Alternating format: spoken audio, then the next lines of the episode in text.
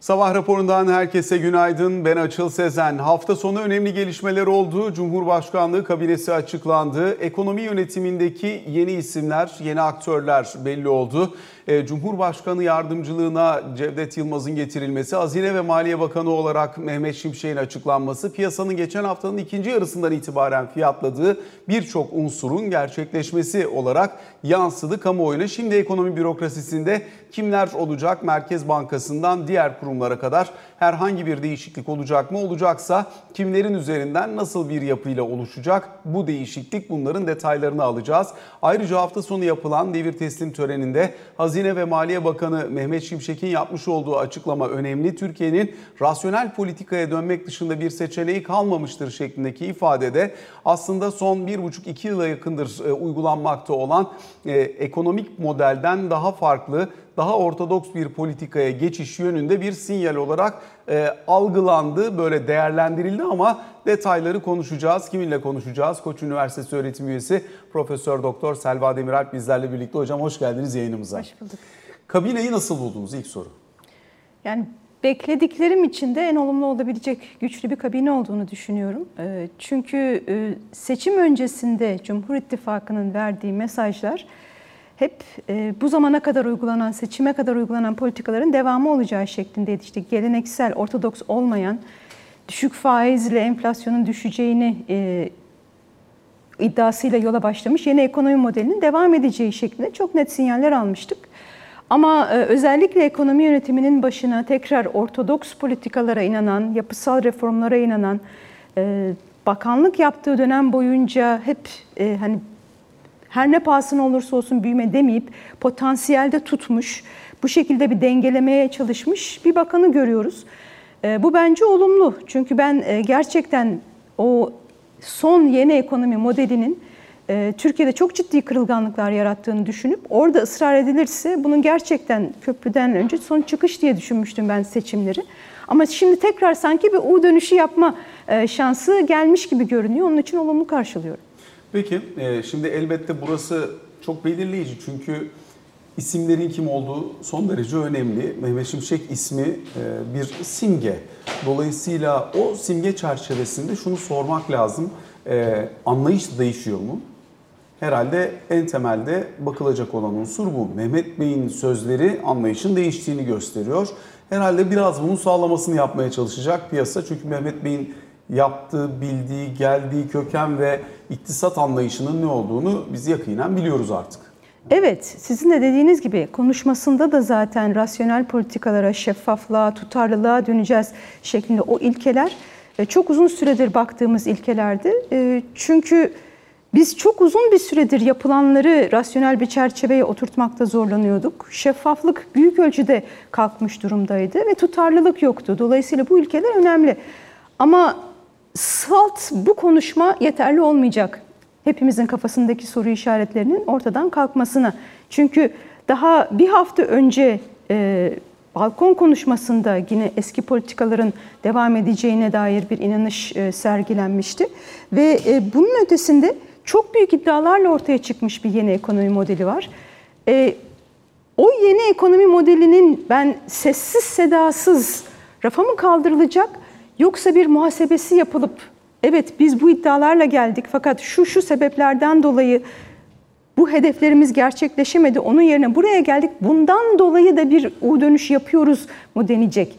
Bu önemli bence. Yani sadece bu hesap verilebilirliğin ötesinde yani bir cenaze olsun, cenaze kalksın ki biz onun tekrar canlanıp önümüze gelmeyeceğinden emin olalım diye düşünüyorum.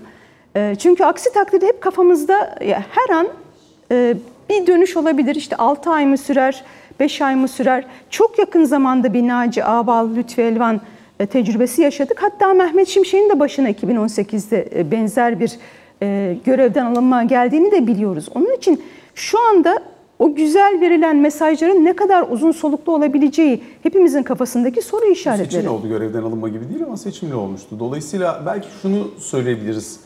Ee, hani sonuçta 5-6 cümlelik bir konuşma ama içerisinde 7-8 tane mesaj var. Bunların hepsinin üzerinden tek tek gidelim. Rasyonellik konusundan bahsettik. Bunun dışında siz bir parça e, şeffaflık dediniz.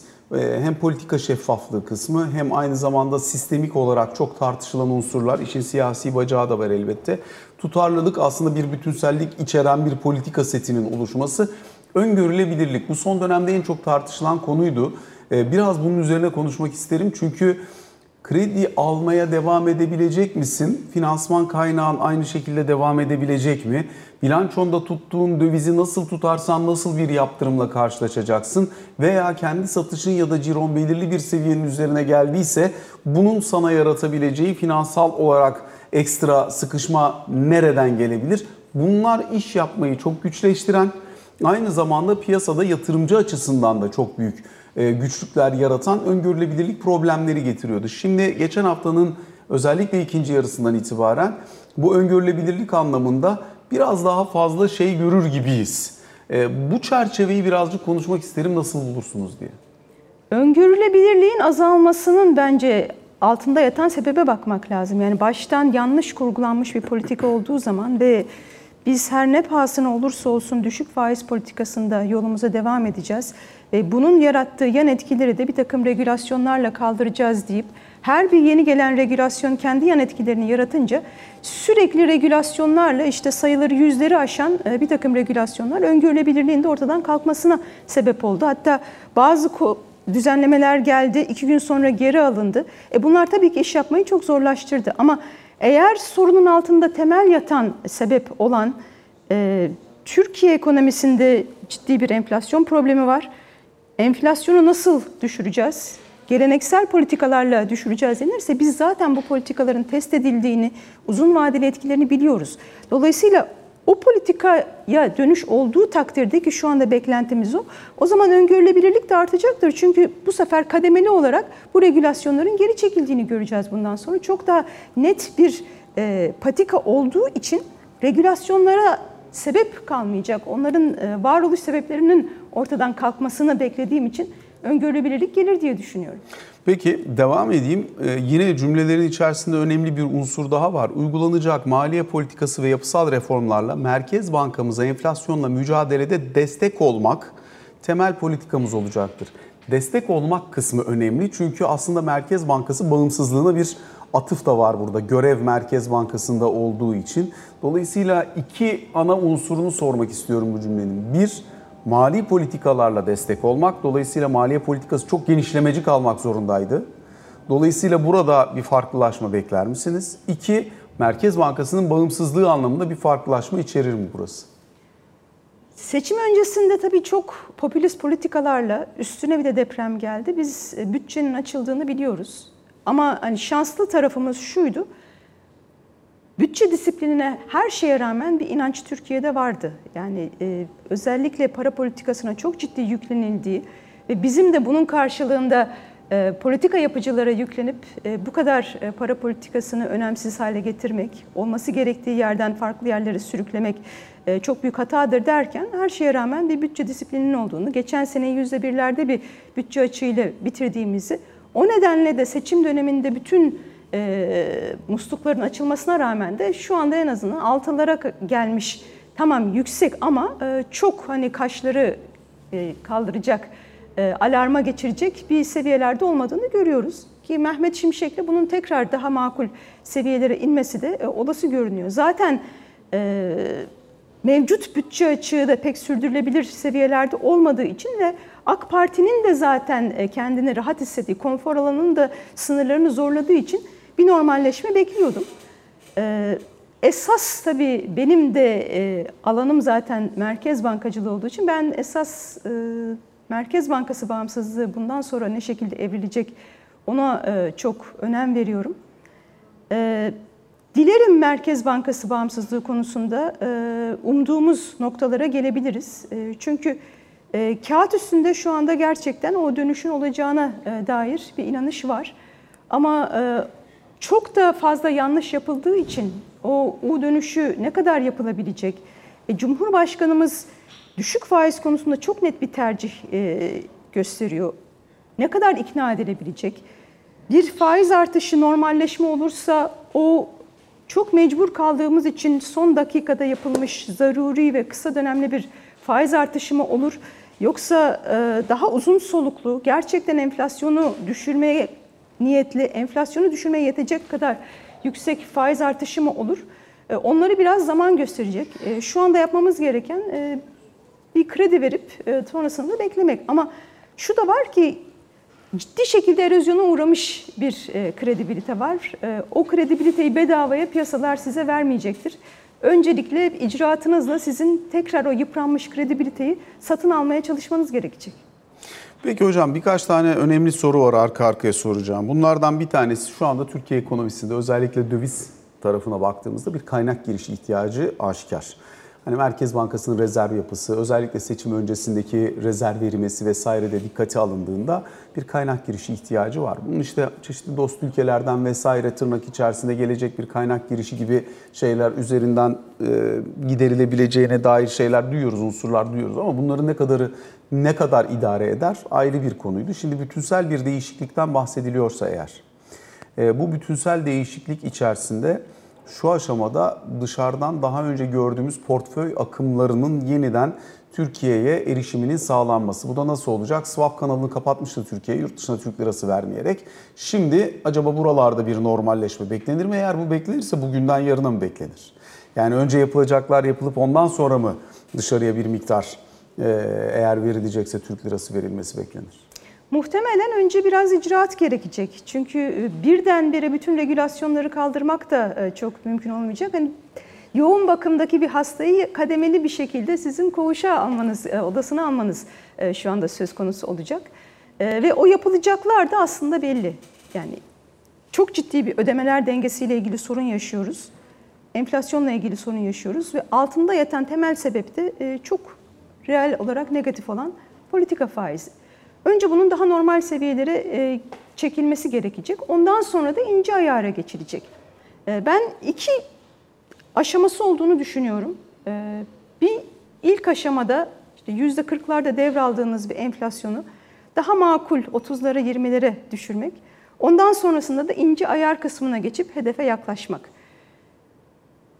Biz bayağı çıtayı düşürmüştük. Merkez Bankası'nın neleri yapmaması gerektiği konusunda onların hepsini yaptığımız için şu anda tekrar ortodoks politikalara geçiyor olmak bile aslında çok hızlı bir yukarıya zıplama ivmesi yaratabilir. E, o nedenle de e, evet hani maliyetsiz çözüm olmadığını biliyoruz. Bir acı reçete olduğunu biliyoruz. Acı reçetenin maliyetinin de ne kadar liyakatlı ve e, güven veren bir ekip kurarsanız o kadar az olacağını biliyoruz. Şu aşamada ben o dipten hızlı bir şekilde yukarıya yükselme ivmesinin e, başarılı bir şekilde gideceğini düşünüyorum. Ama ondan sonra bayağı su yüzüne çıkabilmemiz için gideceğimiz mesafe olacak. Orada işte e, tekrar ne kadar uzun soluklu verdiğimiz mesajlar olacak. E, mesela diyelim ki piyasa faiz, mevduat faizlerine yaklaştırdınız politika faizini. Sonrasında ne olacak? Çünkü o en fazla enflasyonun daha fazla artmasını engelleyecek. Ama piyasalar sizden yolun sonrasına dair ne mesajlar e, verdiğinize bakacaklar. Orada neler yapacağımız önemli. O noktada belki regülasyonları artık yavaş yavaş gevşetmeye başlayıp yani biraz Türk lirası olan varlıklara e, cazip hale geldikten sonra kademeli olarak e, yurt dışı piyasaların açıldığını ve e, portföy girişleriyle yavaş yavaş piyasaların normalleştiğini göreceğiz. Başka da yolumuz yok zaten. Kur düzeyi de bu noktada etkileyen önemli faktörlerden bir tanesiydi. Yani seçim öncesinde de yabancılar geldiklerinde söyledikleri temel unsurlardan bir tanesi kurun çok ciddi anlamda baskı altında olduğu. Dolayısıyla hani seçim sonucu ne olursa olsun e, giriş için Türk lirasının bir kendi adil değeri neyse çok anlamlı bir kavram mı onu da tartışabiliriz artık Türkiye adına ama e, neyse oralara yakınsaması gibi bir beklenti dile getiriyorlardı. Dolayısıyla işte seçim öncesinde 19.97 idi kur. Bu sabah 21.11'e geldi. Dolayısıyla hani buralarda e, dahası var mı? Yani kur nereye gider anlamında sormuyorum. Hani o baskı kalktıktan sonra gideceği yere kadar gidip bir yerden sonra artık politika ve anlayışa güven geliştikten sonra stabilize olmasını bekleriz ya oralar nereler? Evet, iki etki oluyor. Yani bir taraftan dediğimiz gibi yoğun bakımdaki hastayı artık hayat desteğinden çıkarıp kalbinin kendi başına atmasını bekleyeceğiz. O noktada da kalbi zorlayacağız. Ama Diğer yandan da bizim o hayat desteğini çekmemizin sebebi aslında bir iyileşme, normalleşme olması. Bir taraftan muhtemelen faizler arttığı için e, Türk lirasını savunabilecek hale geleceğiz. Ve bunu yaptığımız zaman da e, sunni yollardan, e, sunni teneffüsle diyelim, rezerv satma işini bırakacağız. Onun için hem aslında Türk lirasına değer kazandıracak hem de değer kaybettirecek gelişmeler aynı anda olacak. Ama nette değer kaybetmesini bekliyoruz. Neden? E, çünkü çok uzun bir süredir e, Türk lirası baskılanıyordu. Yansıtılan piyasalarda gördüğümüz kur e, serbest piyasa değeri değildi. O nedenle e, gidecek yolu var. Çünkü normal şartlarda siz dolar TL'ye baktığınız zaman bunun neye göre değişmesini beklersiniz? Amerika'daki enflasyon ve Türkiye'deki enflasyon arasındaki fark kadar iki ülkenin arasındaki e, kurun değer e, değişimini beklersiniz. Biz bunun çok altında e, bir de değişim gördük. Çok ciddi bir şekilde çünkü rezerv satılıyordu. Ama rezervler e, ciddi şekilde eridi. O nedenle de evet yukarı yönlü baskıların devam edeceğini düşünüyorum. Özellikle kredi politikasını da sormak isterim size. Çünkü kredi politikası şöyle önemli. Son dönemde özellikle bireysel kredilerde bankalar ticari krediler üzerinde çok yoğun bir baskı ve sıkışma oluştuğu için ister istemez bu tarafa doğru yöneldiler. Oradaki kredi büyümesi %130, %140'lara kadar geldi. Dolayısıyla hani buralara seçim öncesinde, ikinci tur öncesinde bir düzenleme, bir önlem gelmişti. Sonra geri çekildi. E, buralarda düzenleme bekler misiniz? E, ilk etapta bir de bunu sorayım. Çünkü orası da çok enflasyonist hale gelmeye başlamıştı. Ne kadar hızlı bir şekilde normalleşme olursa e, o kadar hızlı bir şekilde regülasyonların da azalmasını bekliyorum ben. Çünkü normalde eğer siz işleri doğru yaparsanız, faizi doğru yerde belirlerseniz bu diğer regülasyonlarla ekonomiyi kısma, daraltma, banka bilançolarını kullanma ya da bankalara bir takım kuralları empoze etme, zorunlu karşılıklar bunlar para politikası araçları değildi. Ama e, biz esas politika aracımız olan faizi kullanmadığımız için bu takım e, regülasyonlara sebep duymuştuk. Normalleşme sürecinde bunların kademeli olarak kalkacağını düşünüyorum. 250'nin üstünde regülasyon var. Nasıl kalkacak? Ee, zor olacak yani bir tabii kısmı ki. kendi içinde de kalktı aslında da. Ee, ama sonuçta işte özellikle bu liralaşma stratejisi adı altında kur korumalı mevduata yönlendirme, bilançodaki dövizin TL'ye dönmüş görünmesi veya döndürülmesi nasılsa e, oradaki tercih. E, buralar nasıl normalleşecek, ne kadar sürede ve hangi sıralamayla olmasını beklersiniz buranın? E, yani bir puzzle düşünelim. Puzzle'da her bütün parçaları koydunuz ama yanlış bir parçayı zorla koymaya çalışıyorsunuz. Bu diğer parçaların dağılmasına sebep oluyor. Şu anda yapacağımız doğru parçayı yerine koyduğunuz anda aslında e, bir anda resim yerine gelecek. O da ısrarla uygulanan yanlış faiz politikasıydı bence. O başlangıç noktasını doğru kurguladığımız zaman diğerlerinin ben e, daha rahat bir şekilde tabii ki çok kolay olmayacaktır. E, çünkü çok fazla e, kontrol altında bir düzen kurduk. Ama tahminlerimizden de daha kolay olabilir diye düşünüyorum. Esas burada önemli olan bir buçuk sene önce yeni ek bir model koyuyoruz dendi. E, ve e, bu modelden biz e, o modelin öldüğünden emin olmamız gerekiyor diye düşünüyorum. Orada da biraz e, muhasebesinin yapılmasını, hesap sorulmasını ve hesap verilmesini işte Mehmet Şimşek'in söylediği şeffaflık burada devreye girecek.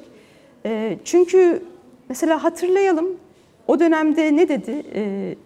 Ben bugünkü yazımda da bahsettim. Şahap Kavcıoğlu'nun biz bir taşla beş kuş vuracağız. İşte kur korumalı mevduat gibi de harika bir enstrüman devreye koyduk diyor. E, hem dolarizasyon düşecek, hem faiz düşecek, hem enflasyon düşecek, hem rezervler artacak, hem cari açık düşecek. Beş tane hedef sıralamış. E bakalım bir buçuk sene sonra ne olmuş? Ne faiz düşmüş çünkü mevduat faizi yüzde kırklara çıktı. Ne Merkez Bankası rezervleri artmış, ne cari açık düşmüş, ne dolarizasyon düşmüş. Ve düşük faizle ekonomi büyüsün derken biz aslında hep o düşük faiz politikasının geri tepmeye başladığını, ekonomiye daha fazla ivme kaybettirmeye başladığını gördük. Yani e, büyüme tahminlerini mesela baktığımız zaman hep o yüksek faizle zayıflayan alım gücü, bunun getirdiği tüketimde yavaşlama, sonra bir faiz indirimi daha, bir doping daha verme ve hep ittire ittire ekonominin götürülmeye çalışılması ve altında yatan çok ciddi kırılganlıklar oluştu. Dolayısıyla ben doğru politikalara döndüğümüz zaman aslında sıkı para politikasıyla genişleme bile yaratabileceğimizi düşünüyorum. Yani nasıl ki biz genişleme uygulayalım derken aslında daraltıcı bir etki yarattık ekonomide. Ya piyasa faizi yükseldi biz politika faizini düşürürken ya da piyasa faizini baskılarken bu sefer bankalar kredi arzını sıktılar. Tam tersi de olabilir. Doğru şeyleri yaptığımız zaman, faizleri arttırdığımız zaman bu sefer de ekonomi üzerinde genişleyici bir etki yaratabiliriz. Yani kredilerin aslında biz genişlediğini de görebiliriz.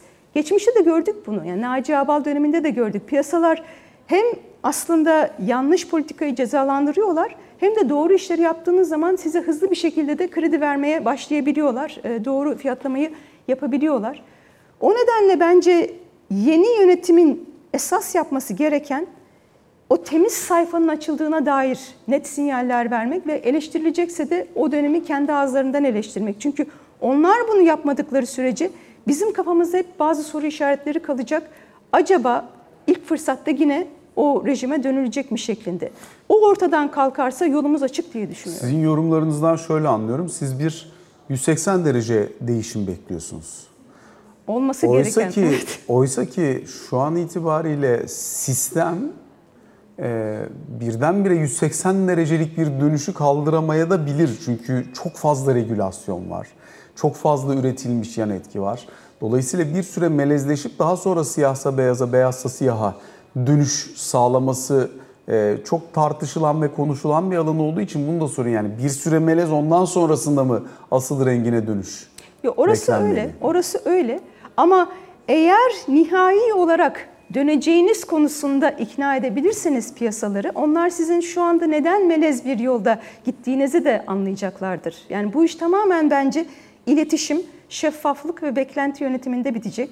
Ee, o beklentileri doğru yönlendirebilirseniz ve derseniz ki tamam ben benim ne yapmak istediğimi biliyorsunuz. Ben nihai olarak e, Türkiye ekonomisini tamamen serbest piyasa şartlarında ve e, bir takım sunni düzenlemelerle değil, olması gerektiği gibi dünyanın geri kalanında bu tür problemler, ödemeler dengesi problemleri, enflasyon problemi nasıl çözümleniyorsa ben de aynı politikaları uygulayacağım.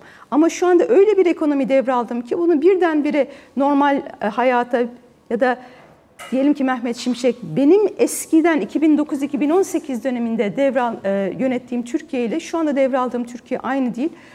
Önce altyapıyı oluşturmam lazım ama sonrasında size söz veriyorum e, ne yapılması gerekiyorsa yapacağım mesajını net bir şekilde verebilirse o zaman o geçiş döneminde de daha affedici olacaktır piyasalar diye düşünüyorum. Selva Hocam çok çok teşekkür ediyoruz size. Ee, Bugün yayınımıza katıldığınız, sorularımızı yanıtladığınız için kısa bir aramız var. Sonrasında yeniden sizlerleyiz.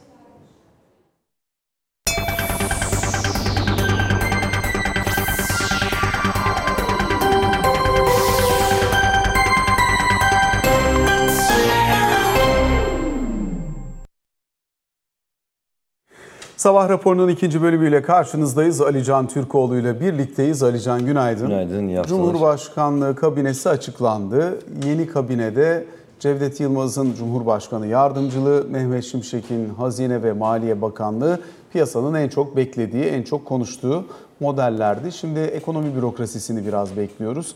Merkez Bankası için Gaye Erkan ismi öne çıkmış gibi görünüyor. E, resmi açıklamaları beklemek gerekiyor elbette. İsmini resmi gazetede görene kadar derler ya bürokratlar. Doğru. O da çok kısa bir süre içerisinde resmi gazetede e, hangi bürokrat bürokratlarla çalışılacağını öğreneceğiz. Şimdi e, hem boşalanlar olacak hem yeni birilerinin görevlendirilmesi olacak. Ekonomi yönetimi anlamında da söylemiyorum sadece. Diğer görevlendirmeleri de kastediyorum. Dolayısıyla işte bugün yarın çok kısa bir süre içerisinde de bu atamaların görevlendirmelerin tamamının gerçekleştirileceği söyleniyor. Şimdi e, hafta sonu boyunca konuşuldu ama verilen mesajlar oldukça önemli. Yani Mehmet Şimşek'in devir teslim sırasında söyledikleri, verdiği mesajlar belki de yol haritasına ilişkin bize aslında işaretleri, sinyalleri e, veriyor. Türkiye'nin rasyonel bir zemine dönme dışında bir seçeneği kalmamıştır diyor Sayın Bakan. Bu kapsamda hem dönüş kelimesinin kullanılması hem de mevcut politikalardan vazgeçileceği veya e, daha kabul gören politikalara dönüleceği yönünde bir mesaj olarak okundu aslında. Dolayısıyla bundan sonraki süreçte aslında önündeki e, birçok başlıkla nasıl e, uğraşacağı konusunda da bize bazı sinyaller veriyor. Şimdi Yanlış hatırlamıyorsam ilk PPK 22 Haziran'da. 22 Haziran'daki PPK, PPK'da metnin nasıl olacağı, kararın nasıl verileceği konusuyla ilgili olarak muhtemelen bu süre zarfında görüşmeler gerçekleştirilecektir zaten. Şimdi temel ilkeleri açıklıyor e, Sayın Bakan devir teslimi sırasında. Şeffaflık, tutarlılık, öngörülebilirlik ve uluslararası normlara uygunluk olarak saydı bunları. Ve refah için anahtar olarak da işte bu kurallara uygun, kurallara dayalı öngörülebilir bir Türkiye ekonomisinin de Türkiye'nin refahı için önemli anahtar olduğunu vurguladı. Dolayısıyla e, şimdi Bakanlar Kurulu'nda son görev yaptığı e, zamandan bu zamana kadar özellikle e, uluslararası e, politikaları, uluslararası camiayı çok yakından izleyen hatta kendisi de bizzat içinde olan bir isimden bahsediyoruz. Mehmet Şimşek isminden bahsederken. Dolayısıyla bu temel ilkeleri saydığında bunların aslında bu ilkelerin nasıl oluşabileceği konusunda da bir fikir sahibi olduğunu da biliyoruz zaten. Hem geçmiş bakanlıkları döneminde hem de siyasetten uzaklaşıp sektörün içerisinde olduğu dönem içerisinde. Dolayısıyla çok kısa bir süre içerisinde hem yapmış olduğu vurguların gerektiği hamleleri hem de işte mali disiplin, fiyat istikrarı gibi özellikle altını çizdiği noktalarla ilgili nasıl hamlelerde bulunacağını göreceğiz Bakan Şimşek'in. Tabii burada işte bürokrasindeki e, hangi isimlerin kimler olduğu, hangi bürokratlarla çalışacağı da önemli. Belli başlı kurumların başına hangi isimlerin geleceği de önemli. Şimdi biz kabineyle ilgili konuşurken burada Mehmet Şimşek ismi üzerinde yoğunlaşılmıştı, yoğunlaşmıştık ama farklı bazı isimlerin de kabine içerisinde veya önemli görevlerde yer alabileceğini söylüyorduk ki bunlardan birisi Cevdet Yılmaz'dı. Kalkınma Bakanlığı, Başbakan Yardımcılığı görevleri yapmıştı. En son Plan Bütçe Komisyon Başkanlığı'nı yürütmüştü. Burada da Mehmet Şimşek'in beraber çalışmak istediği kişilerden birisi olmasına kesin gözüyle bakılıyordu ki Cumhurbaşkanı da aynı fikirdeymiş ki Cumhurbaşkanı yardımcısı olarak görevlendirdi. Burada da bir sinyal var. Yani tek Cumhurbaşkanı yardımcısı olarak ekonomi kökenli bir ismin belirlenmiş olması e, en azından yakın dönem politikaların ekonomi üzerine kurulacağını bence çok net gösteriyor.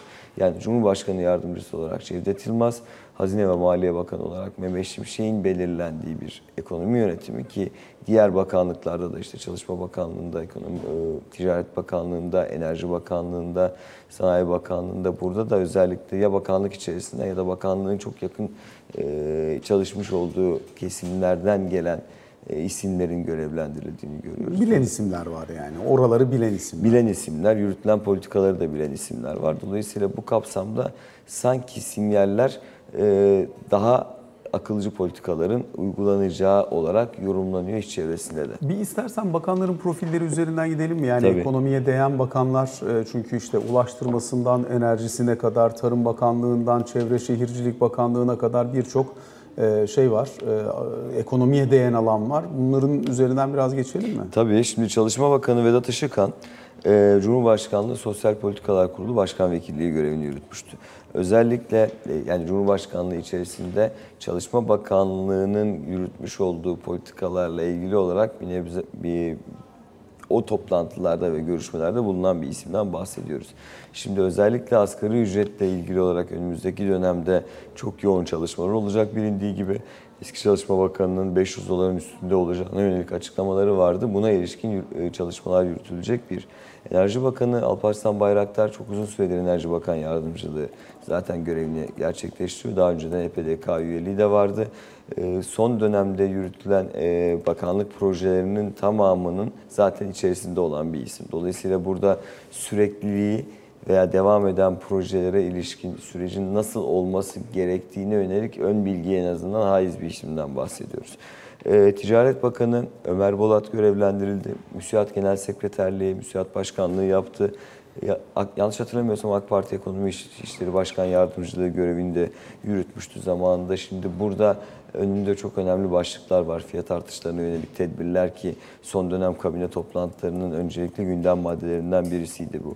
Dış ticaret açığının düşürülmesi yönünde atılacak adımlar zaten bir süredir konuşulan başlıklar arasındaydı. Sanayi Bakanı Mehmet Fatih Kacır zaten bakanlık içerisindeydi. Bakanlıkta Milli Teknoloji Hamlesi ve Stratejik Dönüşüm Projelerinden sorumluydu bakan yardımcısı olarak. Özellikle TOK süreci içerisinde e, Mustafa Varank'ta çok yakın çalıştığı ve bu işin e, başından sonuna kadar nasıl gittiği konusundaki o bütün yol haritasındaki eşikleri bilen bir isim olarak değerlendiriliyor bakanlık içerisinde.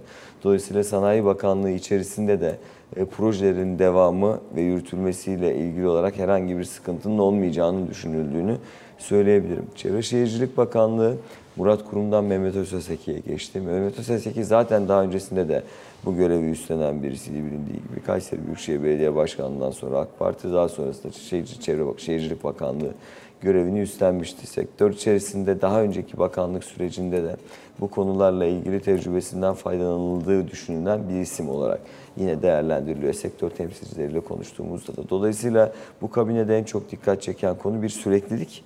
Yani ilgili bakanlıkların içerisindeki konuları bilen isimlerle devam etme artı ana başlık olarak da ekonomi dikkat çekiyor. Az önce saymış olduğum e, nedenlerden ötürü yani tek Cumhurbaşkanı Yardımcısı ve Mehmet Şimşek'in dile getirdiği fikirler anlamında şunu söyleyeyim. Çarşamba günü Meclis Genel Kurulu toplanacak. Kabine üyeleri çarşamba günü yemin edecekler. Eski bakanlar çarşamba günü yemin edip milletvekili olacaklar ve meclis başkanlığı süreci de çarşamba günü başlıyor. Dolayısıyla çarşamba günü de meclis anlamında ve kabinenin göreve başlayıp yemin etmesi anlamında kritik. Alican teşekkür ettik. Sabah raporunu böylelikle noktalıyoruz.